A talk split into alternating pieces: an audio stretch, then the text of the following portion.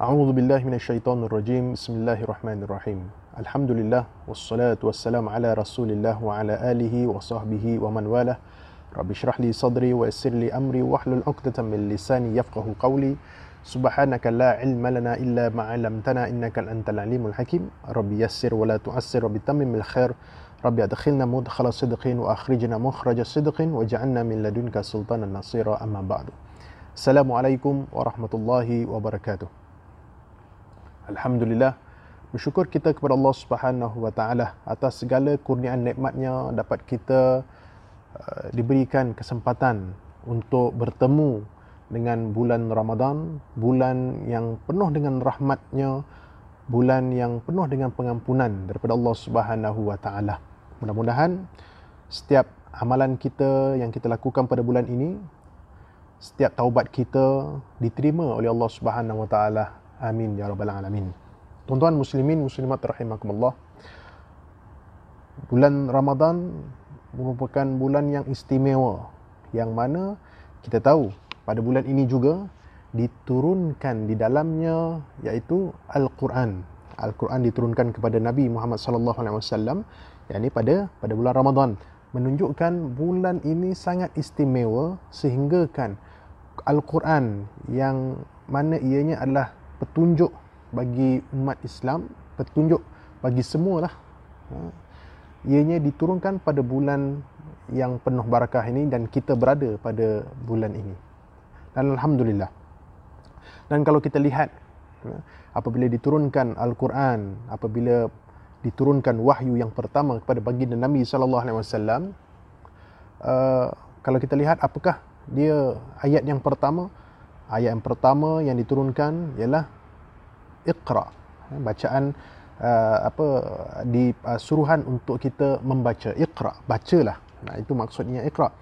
Dan itu merupakan ayat yang pertama diturunkan wahyu yang pertama diturunkan kepada baginda Nabi sallallahu alaihi wasallam. Dalam banyak-banyak perkara ha, kita ada solat kita ada puasa kita ada macam-macam lagi bab ibadah. Tetapi yang pertama diturunkan kepada baginda Nabi sallallahu alaihi wasallam ialah iqra iaitu bacalah. Nak baca apa? Ha, kenapa mesti nak baca? Apa kelebihan baca ni? Ha, jadi tuan-tuan muslimin muslimat rahimakumullah banyak sebenarnya ya, yang kita boleh peroleh daripada membaca ini. Dan kita tahu dengan membaca ini ya, sekiranya seorang itu boleh membaca dan banyak membaca apa yang mereka boleh meraih ha, yang mereka boleh meraih ialah antaranya ialah ilmu. Ha, jika seseorang itu banyak membaca, ha, rajin membaca, tak kira lah apa-apa saja, Al-Quran ke, hadis ke, ataupun apa-apa sahaja, ya, maknanya memang sikapnya suka membaca, suka mengetahui dan sebagainya, justru dia membaca. Ha, jadi orang yang banyak membaca, rajin membaca, dia akan meraih banyak ilmu sebenarnya. Justru ilmu ini perkara yang yang, yang penting ya.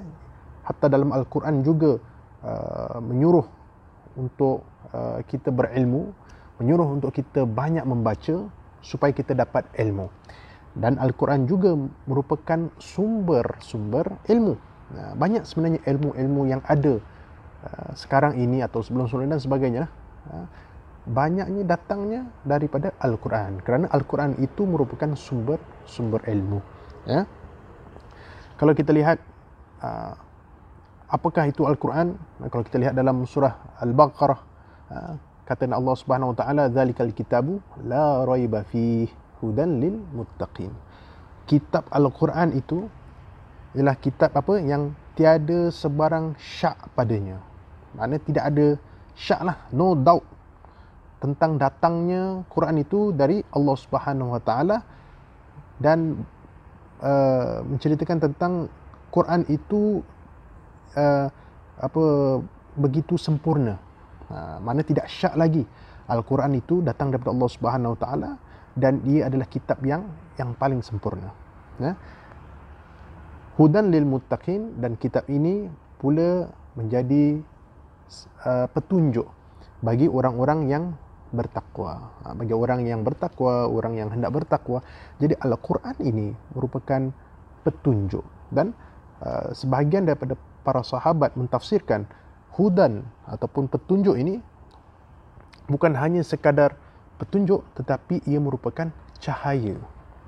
Ya. Jadi Al-Quran ini adalah kitab yang tiada syak lagi datangnya daripada Allah Subhanahu taala dan ianya adalah sempurna dan ia ini merupakan petunjuk dan juga cahaya kepada orang-orang yang yang bertakwa. Ha, jadi apa maksudnya cahaya tu? Ha, cahaya tu contohlah kalaulah kita ni sedang ataupun uh, kita berada di terowong kan dalam terowong terowong kan gelap kan, dalam terowong dan biasanya kalau kita nampak di hujungnya ada cahaya itulah jalan itulah jalan keluar ya kan jadi kita akan menuju kepada cahaya tersebut ha, jadi menunjukkan apa al-Quran itu adalah satu cahaya satu petunjuk kepada orang-orang yang yang bertakwa. Maknanya kalaulah kita ni uh, se, apa sesat ke uh, nak mencari jalan keluarnya itulah dia. Al-Quran ialah jalan keluarnya. Al-Quran ialah cahayanya. Uh, kita sedang sesat uh, kita tak tahu nak nak ke mana nak ke arah kanan ke kiri ke mana ke kita menuju ke cahaya iaitu itu dah dia panduan uh, untuk apa untuk umat ataupun untuk hamba-hambanya jadi Al-Quran ini merupakan petunjuk dan dia adalah cahaya kepada orang-orang yang bertakwa. Ha, dan kalau kita lihat, ya, uh, Al-Quran ini uh, ianya bukan sahaja uh, bukan terbatas, uh, tidak terbatas kepada petunjuk saja.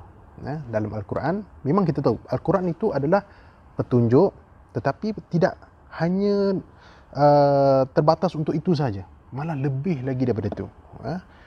Dalam Al-Quran kita tahu, ha? kalau kita lihat, kita baca, kita apa analis analisa semua kisah-kisah yang dalam tu, baca-baca dalam tu, kita boleh boleh lihat dalamnya banyak juga uh, menyebutkan uh, tentang kisah-kisah.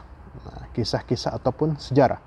Sejarah para nabi, uh, yakni anbiya, diceritakan tentang para nabi antaranya seperti Nabi Musa kisah beliau bagaimana Nabi Musa AS bertepan dengan dengan Firaun bagaimana uh, pengikut-pengikutnya pada ketika itu. Dan Al-Quran juga mengkisahkan tentang Nabi Isa bagaimana kaumnya. Jadi semua di dalam Al-Quran ada juga di dalamnya kisah-kisah. Dan ia mengisahkan juga tentang kaum-kaum terdahulu. Ha, kaum Fir'aun macam mana kaum Ad kaum Thamud macam mana apa akibatnya apa akhirnya. Ha, ha, kalau Nabi Nuh apa jadi dengan kaumnya? Nabi Lut apa yang jadi dengan kaumnya? Semuanya itu juga dikisahkan di dalam di dalam Al-Quran. Jadi dalam Al-Quran tu macam-macam perkara yang ada di dalam tu.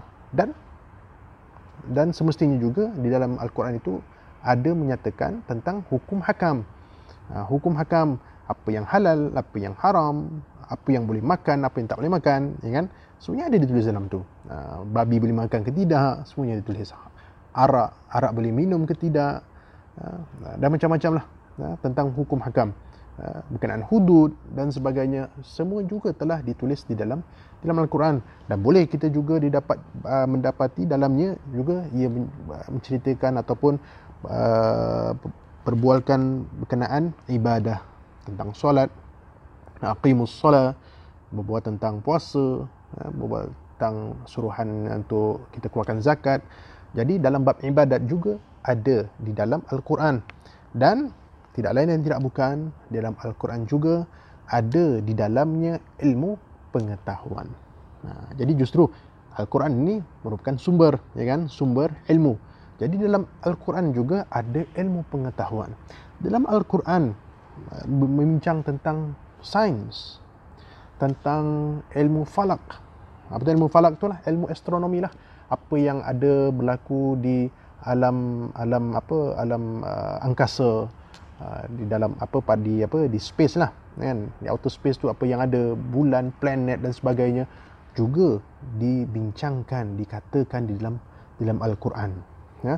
Dalam al-Quran juga bincangkan tentang ilmu apa? Ilmu ilmu sosial ilmu sosial politik ilmu akidah tentang pemikiran sebut juga tentang uh, ilmu akhlak ya, bagaimana uh, manusia harus berakhlak yang macam mana menunjukkan contoh-contohnya uh, berkenaan kisah Luqman Al-Hakim dan sebagainya jadi ilmu pengetahuan yang ada dalam Al-Quran itu memang tersangatlah tersangatlah banyak.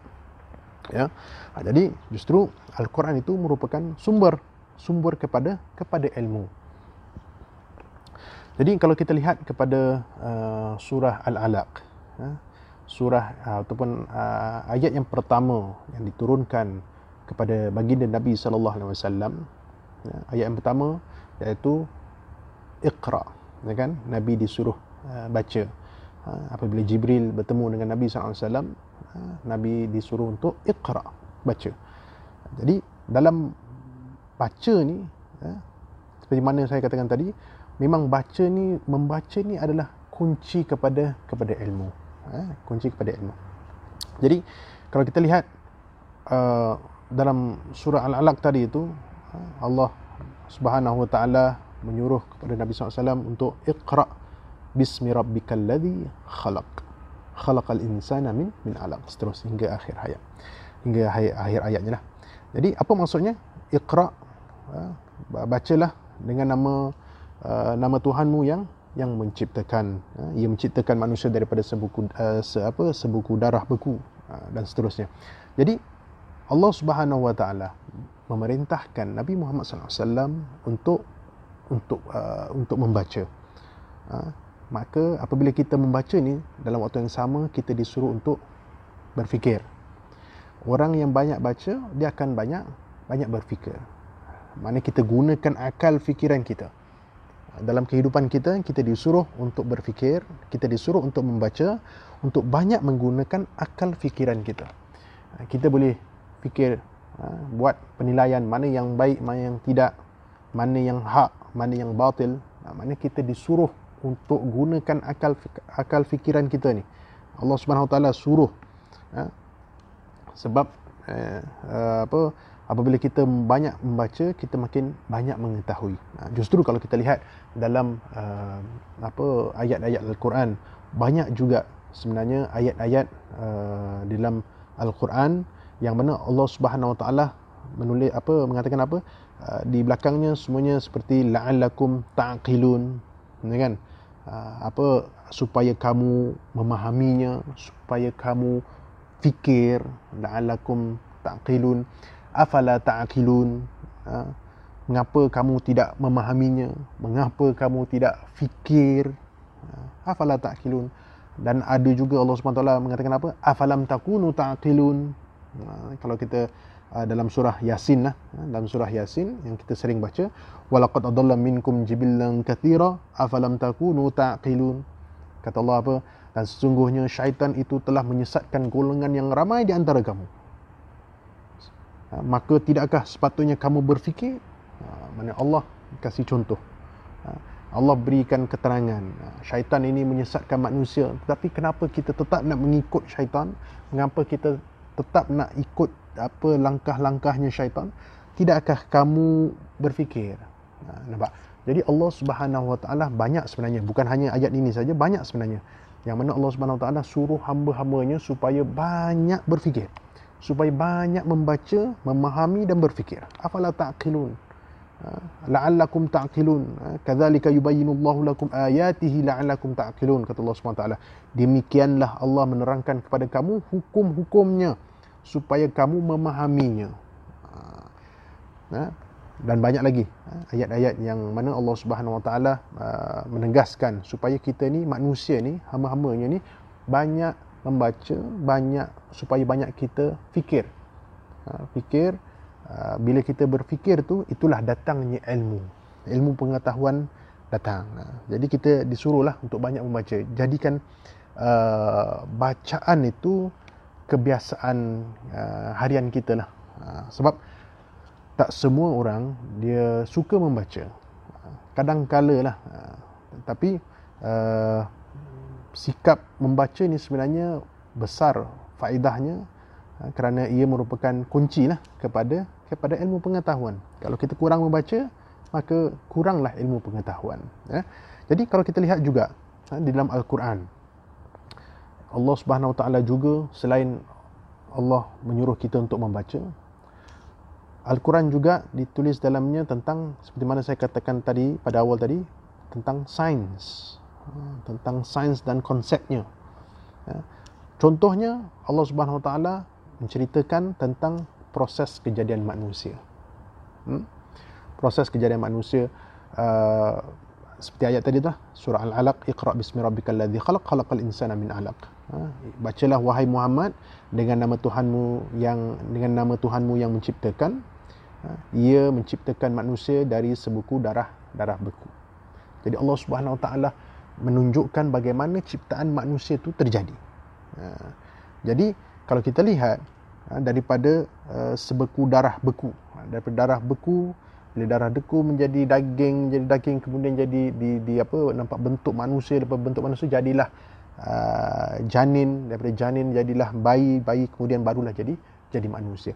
Jadi Allah Subhanahu Wa Taala di dalam ini Allah Subhanahu Wa Taala tunjuk bagaimana manusia itu dijadikan. Ini satu ilmu. Ha? Dan kalau kita lihat pada ketika itu pada zaman Nabi SAW atau zaman-zaman sebelumnya apa teknologi belum canggih. Ha? tidak ada pada ketika itu apa uh, mikroskop, uh, tidak ada stetoskop, tidak ada apa uh, apa macam-macam lah kan yang digunakan sekarang kalau sekarang mungkin ya, mudah kita nak nak tahu nak percaya tu sangat mudah sebab apa benda kita boleh nampak tapi kalau dulu kita tak ada mikroskop tak ada stetoskop tak nampak apa yang berlaku. Macam sekarang kita tahu sebab kita nak, boleh nampak benda yang kat dalam kan ini teknologi lah. Ini ha, pun ilmu kan? Jadi kalau dulu Allah Subhanahu Taala menceritakan perkara-perkara seperti ini kadang-kadang orang nak faham pun macam bukan main payah lagi nak faham. Apa sebenarnya? Kenapa apa yang nak disampaikan sebenarnya? Sebab apa?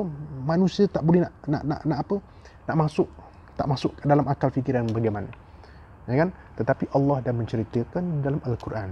Dan bila kita lihat sekarang memang betul. Maknanya al-Quran sebenarnya adalah itulah dia sumber ilmu tu.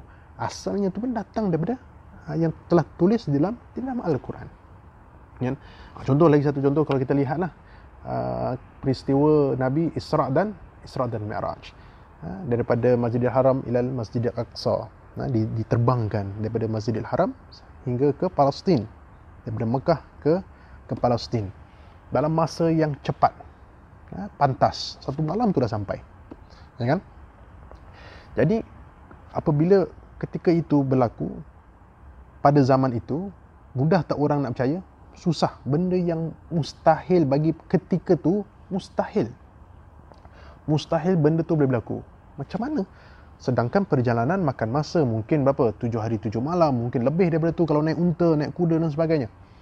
Tetapi Allah Subhanahu Wa Taala eh, apa asra bi abdihi kan eh, eh, daripada Masjidil Aqsa apa haram dan Masjidil Aqsa bawa terbangkan. Jadi kalau waktu tu memang mustahil lah benda ni berlaku. Ha, memang ramai pun yang yang mengatakan itu tidak benar dan sebagainya sebab tak boleh nak percaya. Tetapi kalau kita lihat sekarang ini kita lihat sekarang ini mampu tak? Boleh tak? Boleh. Dengan peralatan yang canggih yang sekarang ni kapal terbang saja kita dah dah boleh sampai dalam masa yang sekejap kan? Uh, daripada Mekah pergi ke Palestin tak jauh mana kan? Dia boleh tahan lah. Tapi tak jauh mana macam daripada Singapura sampai ke uh, Singapura sampai mana US ke itu jauh kan? Tapi tetap walaupun jauh tetap boleh tak sampai dalam masa yang dekat uh, masa yang cepat? Sekarang boleh kalau dulu memang orang tak akan percaya.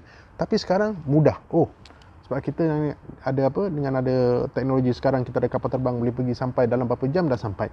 Itu pun kapal terbang biasa, pesawat uh, pesawat apa passenger.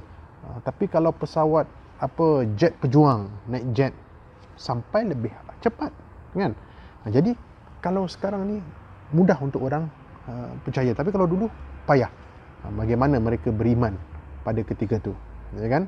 Uh, jadi perkara-perkara gini uh, memang susah untuk di di, di apa di, di apa diterima oleh akal pada ketika itu tetapi telah diceritakan di dalam di dalam al-Quran. Uh, tapi sekarang kita lihat kalaulah teknologi sekarang ini dah boleh buat lebih kurang macam itu bayangkan teknologi Allah Subhanahu taala tu bagaimana? Maknanya lebih hebat.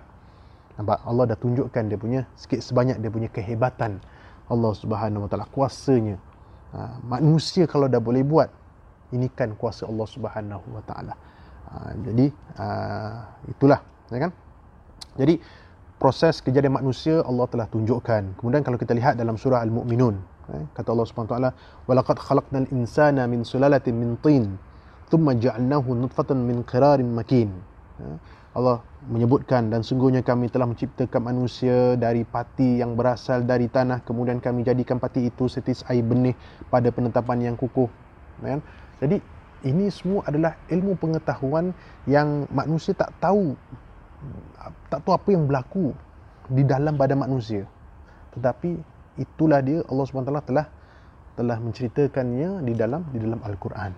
Ha, jadi sekarang kita lebih uh, lebih memahami Ha? bila sains dah nampak oh masya-Allah benar kata-kata al-Quran ya kan?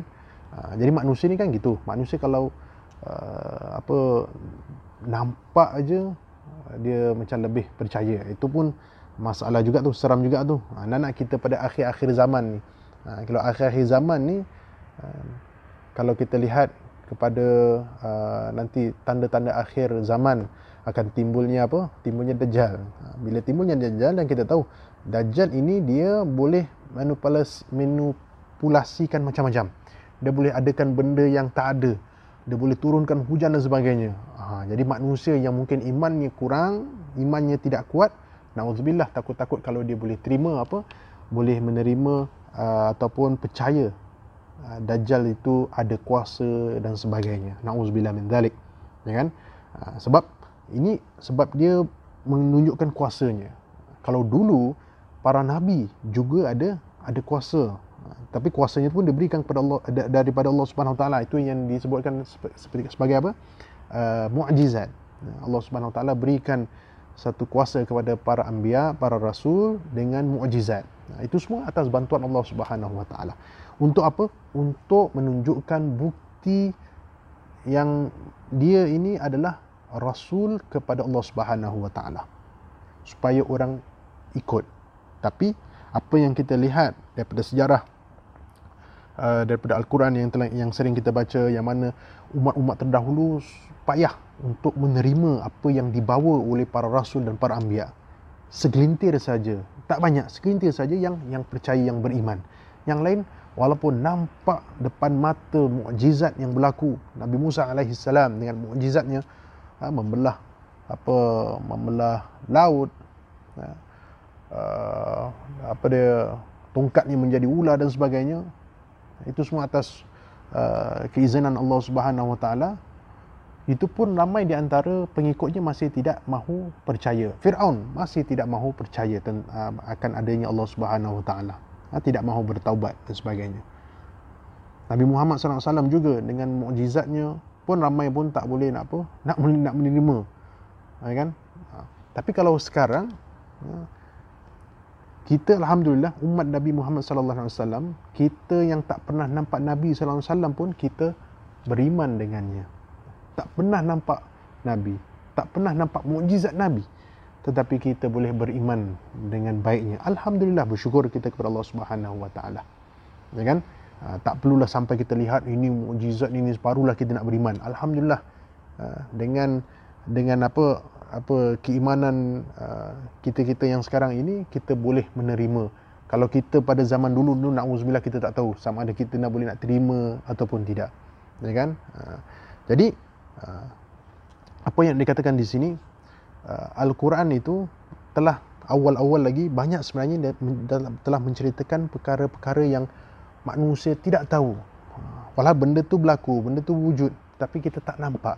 Seperti benda yang berlaku dalam badan kita, apa yang berlaku di luar, di angkasa, lepas dan sebagainya. Okay. Cakap tentang angka, apa angkasa, ha, Islam apa dalam Al-Quran juga uh, ia menceritakan tentang sains tentang uh, alam angkasa lah angkasa lepas outer space dia menceritakan tentang planet-planet bulan matahari dan sebagainya yang mana Allah Subhanahu taala mengatakan apa? Planet-planet bulan matahari bintang-bintang ini semua mereka ini sedang sedang bergerak. Berputar bergerak seolah-olah mereka sedang apa? Sedang sedang berenang. Ha, jadi itu pun kita boleh uh, apa uh, kita boleh lihatlah. Yang mana uh, di dalam surah Yasin yang sering kita baca tu uh, kata Allah SWT wasyamsu tajri li mustaqarrin laha dhalika taqdirul azizil alim wal qamar qaddarnahu manazila hatta ada kal urjunil qadim lasyamsu yanbaghi laha an tudrik tudrikal qamar wal lailu sabiqun nahar wa kullun fi falaki yasbahun. Jadi Allah menceritakan uh, tentang uh, planet uh, matahari bulan bintang semuanya ini masing-masing apa terapung pada tempat edarannya. Masing-masing. Ada dia punya apa apa hala tujunya. Ah, ada dia punya pusing ke mana bagaimana lambat ke pelan ke cepat ke macam mana. Tu itu semua telah ditetapkan oleh Allah Subhanahu wa taala. Ah, kalau dulu mungkin orang tak nampak. Yang nampak mereka mungkin nampak matahari dan bulan saja. Ah, mungkin tentang planet ke bintang ke mungkin mereka tak nampak. Bintang okeylah tapi kalau planet-planet lain ya kan? Tapi kalau sekarang dengan adanya teknologi yang serba canggih sekarang ni ha, kita nampak planet ha, dengan teropong yang yang yang begitu teknologi tinggi nampak planet-planet ha, bintang-bintang dan sebagainya. Kat situ baru para saintis lihat oh memang benar yang bumi ini bergerak bintang-bintang juga bergerak planet-planet bergerak semuanya masing-masing bergerak. Seolah-olah sedang mereka sedang sedang uh, apa uh, berenang ya, berterbangan beredaran pada tempat-tempat yang telah ditetapkan oleh Allah Subhanahu Wa Taala. Jadi dalam Al-Quran dah menunjukkan sebenarnya apa yang sedang yang sedang berlaku. Dan sekarang bila sains sains apa ahli saintis ni lihat barulah oh masya-Allah. Inilah dia sebenarnya ilmu yang yang pada awalnya telah dicatat, telah tertulis di dalam Al-Quran lagi. Ya kan? Jadi itulah dia. Al-Quran ni sebenarnya penuh dengan uh, ilmu pengetahuan. Kalau kita lihat ada kajian uh, yang menca- yang yang yang apa? Uh, mengkaji lah tentang Al-Quran ini, mereka mendapati uh, di dalam ayat-ayat Al-Quran ini mereka mendapati ada 750 ayat. Hmm, dalam semua tu ayat 750 ayat yang berkaitan dengan ilmu pengetahuan tentang knowledge. Ha, lain-lain adalah, lain tu ada sejarahnya, ada lain seperti mana saya katakan tadi, ada sejarah, ada uh, akhlak, ada hukum hakam dan sebagainya. Tetapi sebanyak 750 ayat di dalam Al-Quran berbual tentang ilmu pengetahuan. Ha, antaranya yang tadi saya sebutkan tadi itu, seperti kejadian manusia telah diceritakan, tentang bagaimana alam alam apa di alam di apa alam angkasa planet dan sebagainya. Itu antaranya.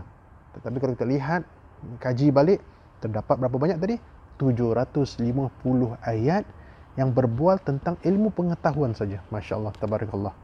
Ha, kita yang dah lama pegang al-Quran dah lama baca al-Quran dapat tak ilmu pengetahuan yang telah ditunjukkan yang telah di, yang ter, tertulis dalam Al-Quran? Kita selalu baca. Dan alhamdulillah pada bulan Ramadan ni ada di kalangan kita yang mungkin khatam lebih daripada sekali. Ada yang tiga kali lima kali. Ya, ada yang sekali sekurang-kurangnya sekali lah tetapi berapa banyak ilmu pengetahuan yang telah diraih daripada Al-Quran tu? Itu menjadi tanda tanya. Tu kita baca kita baca kita faham tak? Ha, mungkin tak apalah. Untuk meraih pahala silakan Ha, tetapi sekali-sekala pelajari apa maknanya. Kita lihat, kita boleh lihat macam-macam sebenarnya yang ditulis di dalam yang tertulis di dalam Al-Quran. Ya, tentang uh, antaranya yang tadi itulah uh, tentang ilmu pengetahuan yang mana di dalamnya sangat banyak tentang uh, tentang ilmu pengetahuan. Ha? dan kita tahu Allah Subhanahu Wa Taala tu Maha mengetahui setiap sesuatu dan Allah mengajar ataupun uh, uh, mengajarkan manusia supaya tahu juga tentang tentang ilmu. Nah, kita kita lihat dalam dalam surah Baqarah eh, kata Allah Subhanahu wa taala eh, wa 'allama Adam al-asma'a kullaha thumma 'aradahum 'ala al-mala'ikah faqala anbi'uni bi asma'i haula in kuntum sadiqin. Dan ia telah mengajarkan Nabi Adam akan segala nama benda-benda dan gunanya. Kemudian ditunjukkannya kepada para malaikat Lalu ia berfirman, terangkanlah kepadaku nama benda-benda ini semuanya jika kamu golongan yang benar. Nah, jadi Allah Subhanahu Wa Taala Tuhan yang Maha mengetahui akan setiap sesuatu dan Allah Subhanahu Wa Taala mengajarkan juga kepada manusia tentang ilmu-ilmu yang ada. Maknanya Allah tahu dan Allah nak mengajarkan kepada manusia ha, yang mana ilmu-ilmu ini boleh didapati di dalam di dalam Al-Quran. Ha, jadi sebenarnya kalau kita lihat itulah dia Al-Quran ini merupakan sumber kepada ilmu-ilmu yang ada sekarang ini. Banyak ilmu-ilmu yang ada sekarang ini ha, yang kita kalau kita lihat balik asalnya semuanya telah tertulis di dalam di dalam Al-Quran. Ha, bagaimana manusia kejadian manusia semuanya telah ditulis ha, semuanya telah di apa telah ter, tertulis eh, terpulang kepada kita sama ada nak menerimanya nak membacanya nak mengambil manfaat darinya ataupun kita nak apa? Nak biarkan begitu saja atau bagaimana? Ya kan? Ha, jadi uh, sebagaimana yang telah dikongsikan tadi Al-Quran ini merupakan uh, sumber kepada ilmu-ilmu dan kita sebagai umat Islam seharusnya uh, kita mem, apa, mengkaji semula Al-Quran, membaca Al-Quran, mengkaji semuanya dan mengambil ilmu-ilmu yang ada di dalam di dalamnya. Insya-Allah mudah-mudahan uh, dengan kita melaksanakan sedemikian kita akan tergolong dengan mereka yang banyak yang mana Allah Subhanahu Taala sini mengatakan apa? La'allakum ta'qilun bagi apa kita tergolong di kalangan mereka yang yang sentiasa berfikir, ha, sentiasa memahami akan kelebihan ataupun akan mukjizatnya Al-Quran ini. Ya, mudah-mudahan insya-Allah dengan Ramadan pada apa pada bulan Ramadan ini mudah-mudahan ianya dapat memberi kita kesedaran untuk kita terus membaca Al-Quran, terus kita apa mengamalkan apa yang kita baca insya-Allah. Amin ya rabbal alamin. Mudah-mudahan uh, kita semua tergolong di kalangan mereka yang berjaya nanti di hari akhirat insya-Allah. Amin ya rabbal alamin. Uh, saya rasa cukuplah perkongsian kita. Uh, kita akhiri dengan tasbih kafarah dan juga surah Al-Asr. Subhanakallahumma wa bihamdika asyhadu an la ilaha illa anta astaghfiruka wa atubu ilaik. Bismillahirrahmanirrahim. Wal asr. Innal insana lafi khusr illa alladhina amanu wa amilus solihati wa tawassaw bil haqqi wa tawassaw bis sabr. أقول قولي هذا وأستغفر الله العظيم لي ولكم السلام عليكم ورحمة الله وبركاته